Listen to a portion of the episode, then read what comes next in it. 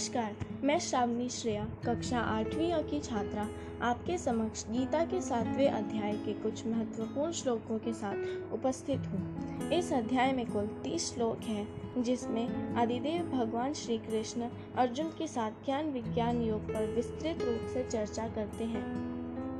गीता के इस अध्याय के श्लोक संख्या एक से सात के बीच श्याम सुंदर विज्ञान सहित ज्ञान का विषय और जगत में ईश्वर की व्यापकता की चर्चा करते हैं। भूमिरापो नलो वायु मनो बुद्धिरेव अहंकार इतियम में भिन्ना, प्रकृतिरष्टधा।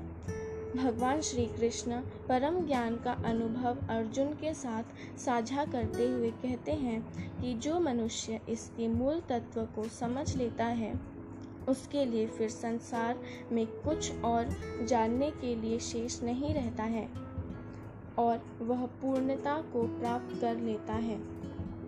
वे अपरा प्रकृति को समझाते हुए कहते हैं कि पृथ्वी, जल, अग्नि, वायु, आकाश, मन, बुद्धि और अहंकार आठ प्रकारों से इसका निर्माण हुआ है और जो इसके अतिरिक्त परा प्रकृति को जान लेता है, वह सही रूप से संसार का भोग कर सकता है।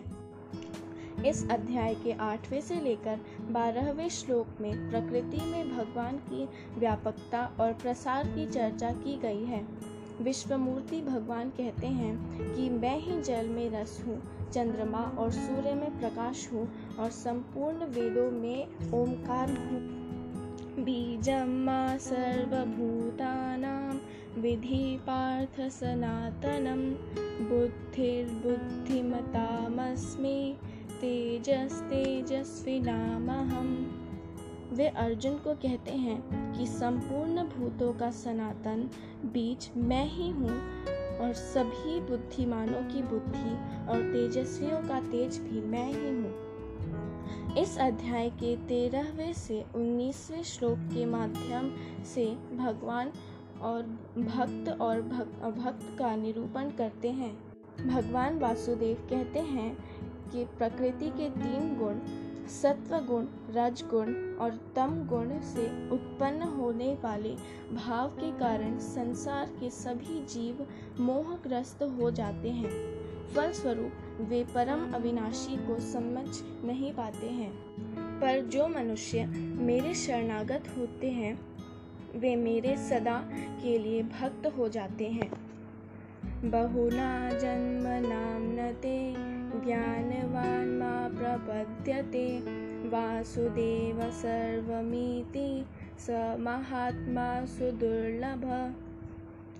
वे कहते हैं कि अनेक जन्मों के पश्चात जो अपने अंतिम जन्म में मेरी शरण ग्रहण करता है, उसके लिए सभी के हृदय में स्थित सब कुछ मैं ही होता हूँ और ऐसा महात्मा अत्यंत दुर्लभ होता है। इस अध्याय के श्लोक संख्या 20 से 23 के बीच देवताओं को पूजने वालों का निरूपण किया गया है।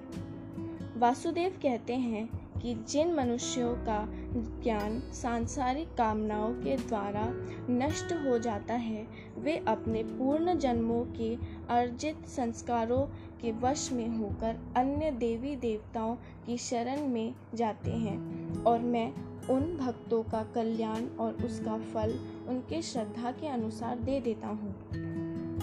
इस अध्याय के चौबीसवें से लेकर तीसवें श्लोक में भगवान श्री कृष्ण अल्प ज्ञानी और पूर्ण ज्ञानी मनुष्य के लक्षण की चर्चा करते हैं। वे कहते हैं कि बुद्धिहीन मनुष्य मेरे अविनाशी स्वरूप के प्रभाव को समझ नहीं पाता है, क्योंकि वह माया उस पर हावी रहती है। विश्वमूर्ति श्री कृष्ण कहते हैं कि जो मनुष्य पूर्व जन्मों और इस जन्म में पुण्य कर्म करता है, तथा दृढ़ संकल्प के साथ मेरी भक्ति करता है तो वह मोह के सारे बंधनों से मुक्त हो जाता है और ब्रह्म के साथ साक्षात्कार का अनुभव करता है। हरिओम तत्सत। धन्यवाद।